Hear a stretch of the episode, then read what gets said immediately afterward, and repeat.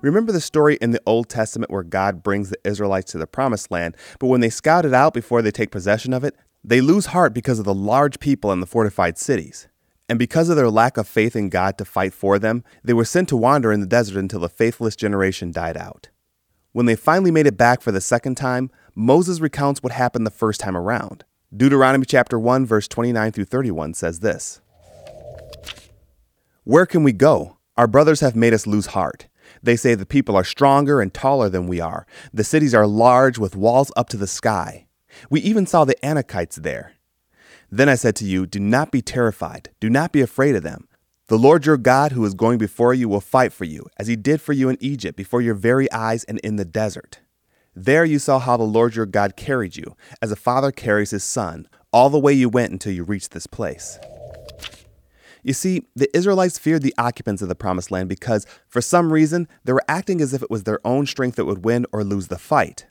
But as Moses reminded them, God carried them through all the hard times from Egypt to the promised land.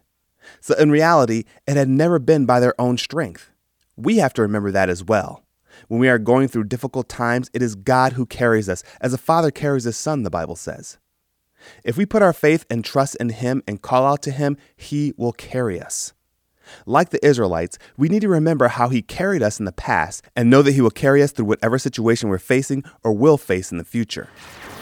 If you'd like to send us a comment, or if you're dealing with something in your life that you'd like prayer for, we'd love to hear from you. Just email your comment or prayer request to writecmv at hotmail.com. That's W R I T E C M V at hotmail.com. God miraculously ordered 10 plagues in Egypt before delivering his chosen people. He split the Red Sea to rescue them from Pharaoh. He appeared as a pillar of fire by night and a cloud by day to lead them. When they were hungry, he made manna appear for them in the morning out of nothing. When they were thirsty, he made water gush from a rock. Time and time again, God carried the Israelites to the promised land. It was never by their own strength, but the strength and deliverance of God.